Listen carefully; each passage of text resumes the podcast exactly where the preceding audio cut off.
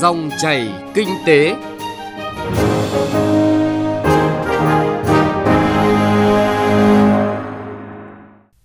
Biên tập viên Hà Nho xin chào quý vị và các bạn.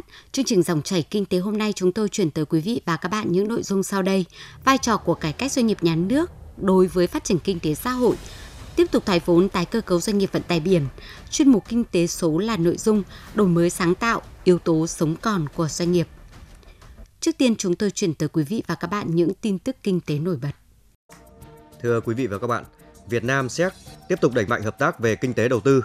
Đây là thông tin từ diễn đàn doanh nghiệp Việt Nam Séc vừa diễn ra tại Cộng hòa Séc. Theo đó, nền kinh tế Séc phát triển ở trình độ cao hơn, kinh tế Việt Nam đang phát triển năng động với nhiều tiềm năng. Hai nền kinh tế hàng hóa mang tính bổ sung cho nhau hơn là cạnh tranh trực tiếp. Đây là điểm thuận lợi rất lớn để phát huy tiềm năng, tiến xa hơn, hợp tác rộng hơn, hiệu quả hơn trong thời gian tới. Con số hơn 1 tỷ đô la Mỹ, kim ngạch thương mại hai chiều Việt Nam Cộng hòa Séc, hiện nay đang là dưới tiềm năng. Xuất khẩu thủy sản sang các nước CPTPP tăng mạnh trong tháng 3 năm nay. Cụ thể, theo thống kê của Tổng cục Hải quan, xuất khẩu thủy sản đạt 1,79 tỷ đô la, tăng 1,6% so với cùng kỳ năm ngoái, đạt 502 triệu đô la Mỹ. Trong đó xuất khẩu sang Nhật Bản, Canada, Mexico, Malaysia tăng trưởng khả quan, trong khi xuất khẩu sang Úc chỉ tăng nhẹ. Tới đây thì xuất khẩu thủy sản sang Hoa Kỳ sẽ khả quan hơn do Bộ Thương mại nước này đã đồng ý áp thuế suất bằng 0% đối với tôm nhập khẩu từ Việt Nam. Ngân hàng Nhà nước đang lấy ý kiến cho dự thảo thông tư thay thế thông tư 36/2014 quy định các giới hạn tỷ lệ đảm bảo an toàn trong hoạt động của ngân hàng, chi nhánh ngân hàng nước ngoài. Trong đó, dự thảo bổ sung một số nội dung liên quan tới việc giới hạn, hạn chế cấp tiến dụng đối với lĩnh vực tiềm ẩn rủi ro cao như cấp tiến dụng để đầu tư, kinh doanh cổ phiếu, trái phiếu doanh nghiệp trong lộ trình phát triển thị trường trái phiếu doanh nghiệp Việt Nam đến năm 2020 của Bộ Tài chính. Mục tiêu tới năm 2030 dư nợ thị trường trái phiếu doanh nghiệp chiếm 20% GDP. Theo báo cáo của Liên minh Hợp tác xã Việt Nam, hiện các hợp tác xã đã phát triển nhanh chóng cả về số lượng và chất lượng hoạt động khi doanh thu lợi nhuận tăng theo từng năm. 3 năm gần đây, mỗi năm Việt Nam có khoảng 2.000 đến 2.500 hợp tác xã ra đời với tốc độ quy mô ngày càng lớn. Tuy vậy, nguồn vốn chủ lực hiện nay là các quỹ thuộc hệ thống quỹ hỗ trợ phát triển hợp tác xã với dư nợ cho vay năm sau chỉ tăng 10%, số lượng hợp tác xã được vay vốn tăng 29%. Như vậy là nguồn vốn cho các hợp tác xã tiếp tục gặp nhiều khó khăn là thực trạng hiện nay.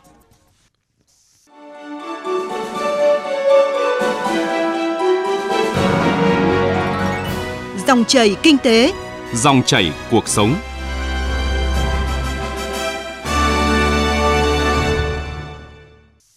Thưa quý vị và các bạn, trước yêu cầu đẩy mạnh đổi mới, cải cách các hoạt động của doanh nghiệp nhà nước, các giải pháp tập trung đẩy mạnh tiến độ thoái vốn cổ phần hóa nhà nước phải đảm bảo công khai minh bạch, tránh mất vốn nhà nước. Đồng thời, việc cơ cấu lại, phát huy vai trò và hiệu quả phần vốn nhà nước tại doanh nghiệp như thế nào để doanh nghiệp thực sự phát triển là yêu cầu quan trọng. Trong chương trình dòng chảy kinh tế hôm nay, chúng tôi chuyển tới quý vị và các bạn phân tích của các chuyên gia nhà quản lý về nội dung này. Nhận xét về quá trình sắp xếp cổ phần hóa doanh nghiệp nhà nước ở Việt Nam, ông Nguyễn Hồng Long, Phó trưởng ban Ban chỉ đạo đổi mới và phát triển doanh nghiệp, cũng khẳng định mục tiêu đến năm 2020 hoàn thành cơ cấu lại và đổi mới doanh nghiệp nhà nước, đáp ứng các chuẩn mực quốc tế về quản trị doanh nghiệp và năng lực cạnh tranh của doanh nghiệp nhà nước là khả thi. Cho dù trong thực tế vẫn còn độ trễ của chính sách. Cái mục tiêu cổ phần hóa và thoái vốn nhà nước là cái mục tiêu không có chỉ hoãn cái quan điểm của chính phủ, chủ trương chỉ đạo của chính phủ là phải thực hiện nghiêm túc cái việc thoái vốn cổ phần hóa. Tuy nhiên hiện nay là một số văn bản ban hành ra để đảm bảo cái việc cổ phần hóa thu vốn nó minh bạch hơn, nó cụ thể hơn, nó có hiệu quả hơn. Đặc biệt là vấn đề đất đai và xác định giá trị doanh nghiệp. Thế bất cứ một cái văn bản nào ra thì nó cũng có một cái độ trễ của nó. Cho nên ví dụ bây giờ xác định phương án sử dụng đất thì bây giờ tất cả những cái ông xác định giá trị từ trước đến nay rồi thì lại phải làm lại từ đầu. Cái này cũng chỉ là để cho nó làm sao nó có hiệu quả thôi tránh cái thất thoát. Thế và bây giờ cũng phải nói một cái vấn đề nữa là các tỉnh là cái phê duyệt phương án rồi là rất là chậm. Tới nay cơ chế quản lý các tập đoàn kinh tế nhà nước, đổi mới cơ chế giám sát của cơ quan đại diện chủ sở hữu trong tiến trình tái cơ cấu doanh nghiệp nhà nước cũng được giả soát và khẳng định đã đạt kết quả nhìn từ mô hình hoạt động của Tổng công ty đầu tư và kinh doanh vốn nhà nước SCIC từ cuối năm 2018 thực hiện Nghị định 131 của Chính phủ ngày 29 tháng 9 năm 2018. SCIC dưới sự quản lý của Ủy ban Quản lý vốn nhà nước tại doanh nghiệp cùng 18 tập đoàn, tổng công ty khác đã từng bước khẳng định vai trò của doanh nghiệp nhà nước, nhất là trong quản trị doanh nghiệp. Do đó, một trong những định hướng của SCIC là nghiên cứu cơ hội tham gia đầu tư dự án, đặc biệt là các dự án có trọng điểm, quy mô lớn, phối hợp với các tập đoàn, tổng công ty tìm kiếm cơ hội đầu tư để hợp tác triển khai dự án – cùng tham gia triển khai các dự án mà các tập đoàn, tổng công ty đang triển khai hiệu quả, bao gồm các cơ hội đầu tư ra ngoài lãnh thổ Việt Nam. SCIC đã thực hiện nhiệm vụ tái cơ cấu và thoái vốn nhà nước tại các doanh nghiệp đạt hiệu quả cao, bán vốn thành công tại 995 doanh nghiệp, bán hết vốn tại 892 doanh nghiệp với doanh thu bán vốn đạt hơn 47.000 tỷ đồng trên giá vốn hơn 11.000 tỷ đồng. Phần lớn, đây là các doanh nghiệp quy mô nhỏ, kinh doanh kém hiệu quả, nhưng kết quả bán vốn thu được gấp 4,2 lần giá vốn. Vai trò của Tổng công ty Đầu tư và Kinh doanh vốn nhà nước trong tiến trình tái cơ cấu doanh nghiệp nhà nước ở Việt Nam đã được thể hiện, trong đó hoạt động quản lý doanh mục thông qua vai trò đại diện sở hữu vốn nhà nước tại doanh nghiệp được khẳng định rõ nét. Tới nay, việc tiếp tục thực hiện cơ cấu hoạt động của các doanh nghiệp như thế nào để thực sự gia tăng giá trị cần được tính toán kỹ trên cơ sở quy định của pháp luật và các danh mục chi tiết. Quan trọng là hiệu quả đầu tư của doanh nghiệp nhà nước trong bối cảnh hiện nay. Theo tiến độ, sang quý 2 năm nay và đầu quý 3 tới, các hoạt động này sẽ được tập trung đẩy nhanh tiến độ cổ phần hóa, thoái vốn tại doanh nghiệp. Một vấn đề tồn tại hiện nay trong việc chuyển giao phần vốn nhà nước từ các bộ, ngành, địa phương, doanh nghiệp về SCIC cũng tiếp tục được giả soát và thể hiện quyết tâm thực hiện. Một số tỉnh cũng đã giả soát và có báo cáo cụ thể, cần có các bước đi chắc chắn – Ông Phạm Tuấn Anh, vụ trưởng vụ tổng hợp Ủy ban Quản lý vốn nhà nước tại doanh nghiệp cho rằng chúng tôi cũng rất chú trọng đổi mới cơ chế hoạt động và quản lý đối với các doanh nghiệp mà nhà nước xác định giữ 100% vốn hoặc là nắm giữ cổ phần chi phối. Đối với những doanh nghiệp này thì à, cái số lượng còn lại cũng rất là ít. Tuy nhiên là cũng được đổi mới sắp xếp để có hiệu quả hơn, tập trung vào một số nội dung nâng cao năng lực quản trị cho doanh nghiệp, học hỏi và áp dụng các phương pháp quản trị hiện đại theo nguyên tắc và thông lệ quốc tế, là chỉ đạo doanh nghiệp tích cực triển khai nghiên cứu ứng dụng, đầu tư đổi mới công nghệ, sản phẩm dịch vụ, từng bước nâng cao giá trị gia tăng cho sản phẩm dịch vụ của doanh nghiệp. Tuy vậy, cũng cần nhìn nhận một thực tế từ tiến trình cổ phần hóa doanh nghiệp nhà nước được thực hiện theo năm giai đoạn vừa qua, cơ chế giám sát còn chưa đồng bộ. Ông Phan Đức Hiếu, Phó Viện trưởng Viện Nghiên cứu Quản lý Kinh tế Trung ương lấy ví dụ, Giai đoạn 2011-2016, tỷ trọng doanh nghiệp nhà nước thua lỗ không giảm. Việc xử lý các dự án, doanh nghiệp kém hiệu quả đã có nhiều nỗ lực nhưng phục hồi chậm. Vấn đề đặt ra hiện nay là cơ chế giám sát doanh nghiệp nhà nước hiện chưa hiệu quả. Vì vậy tới đây, việc giám sát có thể chọn lọc để tăng hiệu quả thay vì cùng lúc giám sát tất cả doanh nghiệp nhà nước như thời gian vừa qua là lưu ý chung của một số chuyên gia kinh tế nhằm khẳng định và phát huy tốt hơn nữa cải cách doanh nghiệp nhà nước trong bối cảnh phát triển kinh tế xã hội với sự cạnh tranh hiện nay. Thông tin nhanh, chân thực, phân tích sâu những diễn biến thị trường, vấn đề kinh tế. Các chuyên mục hấp dẫn, cà phê doanh nhân, chuyện thị trường, kinh tế số.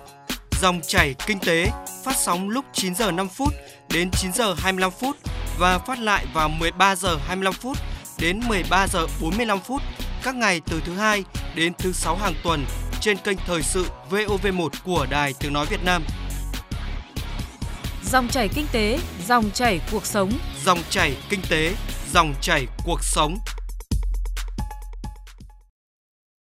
Thưa quý vị và các bạn, tiếp tục thoái vốn cơ cấu doanh nghiệp vận tải biển là nội dung tiếp theo chúng tôi chuyển tới quý vị và các bạn.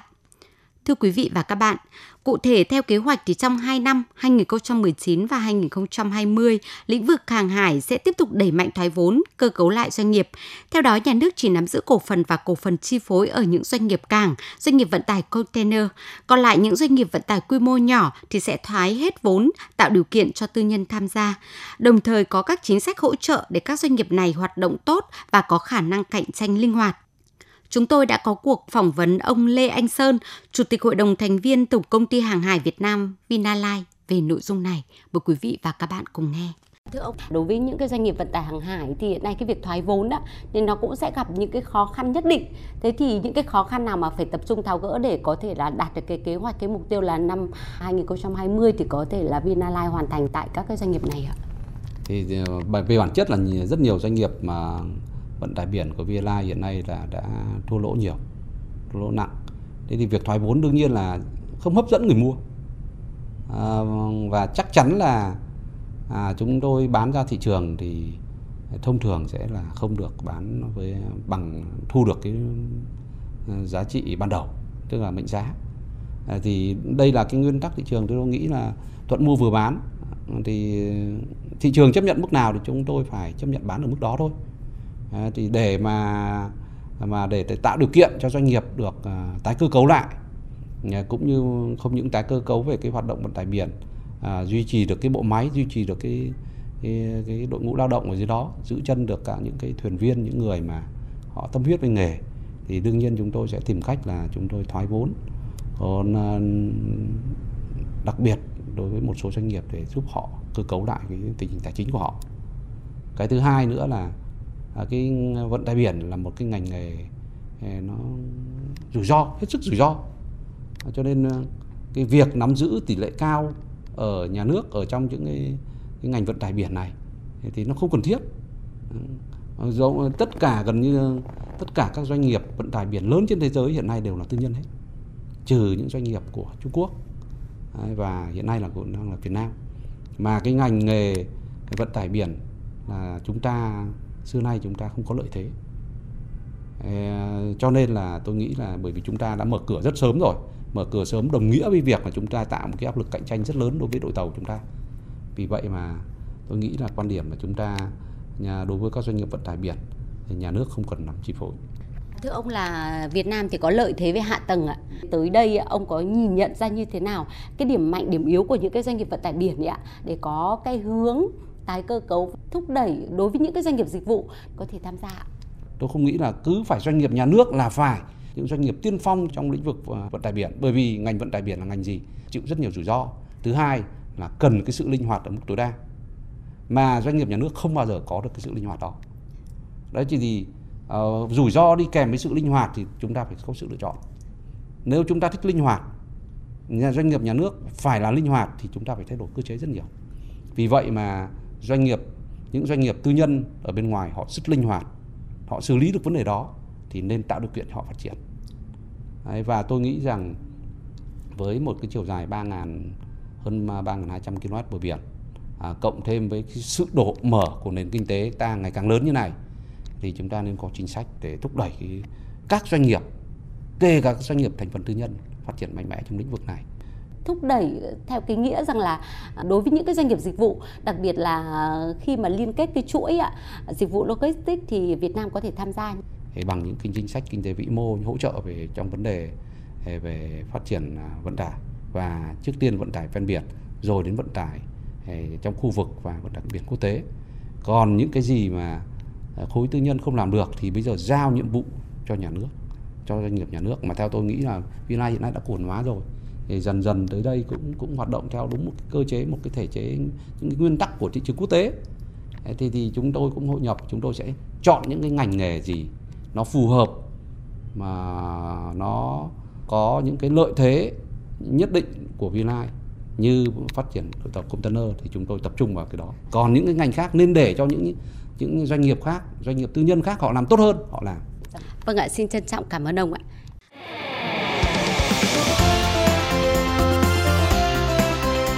Kinh tế số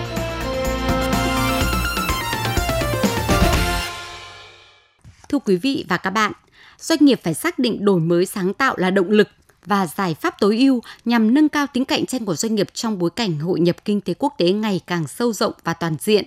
Đó là thông điệp mà chính phủ muốn gửi đến các doanh nghiệp. Tuy nhiên, đổi mới sáng tạo phải bắt đầu từ đâu? Cơ chế nào để hỗ trợ doanh nghiệp thực hiện đổi mới sáng tạo có hiệu quả?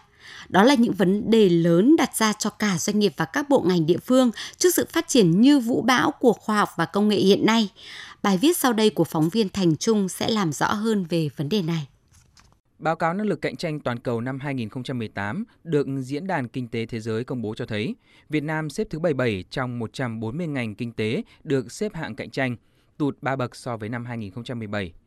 Trong 12 trụ cột đánh giá, Việt Nam đạt điểm thấp nhất ở trụ cột năng lực sáng tạo. Tri thức và sáng tạo đang trở thành yếu tố then chốt quyết định năng lực cạnh tranh và tăng trưởng kinh tế của mỗi quốc gia. đổi mới sáng tạo là một xu hướng không thể từ chối. Việt Nam mặc định là một phần trong đó. Do nhận thức của nhiều chủ doanh nghiệp về đổi mới sáng tạo chưa đầy đủ, chưa thấy được tác dụng, ý nghĩa của sự cần thiết phải thúc đẩy đổi mới sáng tạo trong doanh nghiệp nên hoạt động đổi mới sáng tạo chưa quyết liệt, mạnh mẽ. Theo ông Hoàng Nam Tiến, Chủ tịch FPT Software, ba cuộc cách mạng công nghiệp trước Việt Nam không tham gia, đến cuộc cách mạng 4.0, nếu lỡ chuyến tàu lần này thì chúng ta khó có cơ hội bắt kịp thế giới. Các cuộc cách mạng công nghiệp thay đổi quan trọng nhất là năng suất lao động. Cách mạng 4.0, chuyển đổi số là yếu tố quyết định năng suất lao động. Hiện nay, năng suất lao động của Việt Nam khoảng 4.000 đô la Mỹ một người một năm. Đây là con số rất thấp so với khu vực, bằng 1 phần 10 hay 1 phần 15 các nước trong khu vực. Yêu cầu bức thiết hiện nay là làm sao có thể đuổi kịp khu vực. Đối với doanh nghiệp, năng suất lao động là vấn đề sống còn.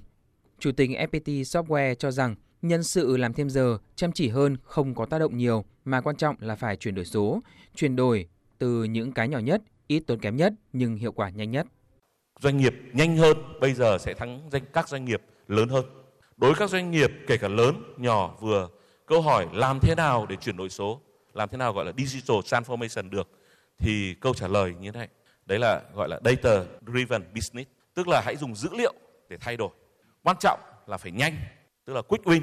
Thứ hai nữa là bắt đầu những việc nhỏ, những việc rất nhỏ thôi thì sẽ làm cho những cái việc vừa nhanh vừa nhỏ đấy sẽ có tác dụng liên tục. Tiến sĩ Nguyễn Đình Cung, Viện trưởng Viện Nghiên cứu Quản lý Kinh tế Trung ương nêu quan điểm, đổi mới sáng tạo có hai phần, đó là những thứ hiện hành và thứ hai là start-up làm những thứ Việt Nam chưa có. Điều quan trọng nhất là thể chế phải tạo ra cho đổi mới sáng tạo này nở. Cái hiện nay chúng ta đang mắc nhất theo tôi nghĩ đó là cái tư duy và cái thể chế của chúng ta theo cái, cái cách là làm theo quy định mà tiến theo quy trình. Vậy hiện nay tôi nghĩ rằng chúng ta đã chậm. Ông Vũ Tiến Lộc, Chủ tịch Phòng Thương mại và Công nghiệp Việt Nam thì cho rằng với sự phát triển của thương mại điện tử hiện nay thì các doanh nghiệp siêu nhỏ, một cô thợ may ở Quảng Nam, một anh trồng cà phê ở Đắk Lắk hoàn toàn có thể tiếp cận thị trường thế giới thông qua kinh tế số. Thông qua thương mại điện tử có thể bán được hàng của mình sản xuất ra. Các doanh nghiệp lớn, họ có thể đầu tư, có thể phát triển kinh tế số. Nhưng nếu doanh nghiệp nhỏ và siêu nhỏ có thể ứng dụng kinh tế số vào sản xuất, kinh doanh, thì đó sẽ là động lực quan trọng nhất của nền kinh tế Việt Nam. Ông Vũ Tiến Lộc nêu vấn đề, chính phủ sẽ có sự hỗ trợ như thế nào đối với khu vực doanh nghiệp vừa và nhỏ, siêu nhỏ có thể tiếp cận kinh tế số. Phần lớn các doanh nghiệp Việt Nam chưa tiếp cận được với chuyển đổi số, họ đang loay hoay với câu hỏi phải bắt đầu từ đâu và sẽ bước đi như thế nào. Chúng ta đứng trước nhiều với quá trình chuyển đổi, nhưng quá trình chuyển đổi số đang là quá trình chuyển đổi quan trọng nhất mang tính chất nền tảng của nền kinh tế Việt Nam. Chính phủ tạo môi trường, điều đó là dứt khoát. Trung tâm của đổi mới sáng tạo, trung tâm của chuyển đổi số là doanh nghiệp chứ không phải là chính phủ. Mục tiêu của chúng ta hướng tới là bứt phá và phát triển bền vững sẽ là tương lai. Phát biểu tại diễn đàn CEO năm 2019 với chủ đề Doanh nghiệp đổi mới sáng tạo, bứt phá từ tư duy đến hành động vừa diễn ra tại Hà Nội, Phó Thủ tướng Chính phủ Vương Đình Huệ cho biết Đảng và Nhà nước chủ trương đẩy mạnh chuyển đổi, đổi mới mô hình tăng trưởng dựa trên ứng dụng khoa học công nghệ và đổi mới sáng tạo. Từ đổi mới, bứt phá về tư duy, từng doanh nghiệp và cộng đồng doanh nghiệp cần phải hành động ngay, kịp thời, quyết liệt và khẩn trương để có thể đạt được kết quả cụ thể về đổi mới sáng tạo trong từng ngành, từng lĩnh vực và từng doanh nghiệp. Mỗi một doanh nghiệp phải là một trung tâm đổi mới sáng tạo. Và trong sự nghiệp này, để thành công, các doanh nghiệp không thể chỉ đi một mình mà phải đoàn kết và đi cùng nhau. Chính phủ, các bộ ngành, địa phương cam kết sẽ cùng đồng hành, sát cánh cùng với cộng đồng doanh nghiệp. Doanh nghiệp chỉ có thể tồn tại và phát triển bền vững, có sức cạnh tranh trên thị trường khi tự thân đổi mới sáng tạo. Hoạt động đổi mới sáng tạo không chỉ diễn ra một lần mà doanh nghiệp phải liên tục không ngừng, nói như Bộ trưởng Bộ Lao động Thương binh và Xã hội Đào Ngọc Dung. Có nhiều yếu tố quyết định năng lực đổi mới sáng tạo của doanh nghiệp, đó là sự quan tâm lãnh đạo, năng lực sáng tạo của đội ngũ, khả năng nắm bắt và xử lý thông tin và sự đầu tư cho đổi mới sáng tạo. Nhưng quan trọng nhất vẫn là yếu tố con người. Thưa quý vị và các bạn, bài phân tích về đổi mới sáng tạo là yếu tố sống còn của doanh nghiệp trong chuyên mục Kinh tế số vừa rồi cũng đã kết thúc chương trình Dòng chảy Kinh tế hôm nay. Chương trình do biên tập viên Hà Nho và nhóm phóng viên Kinh tế thực hiện. Cảm ơn quý vị và các bạn đã chú ý lắng nghe và xin kính chào tạm biệt.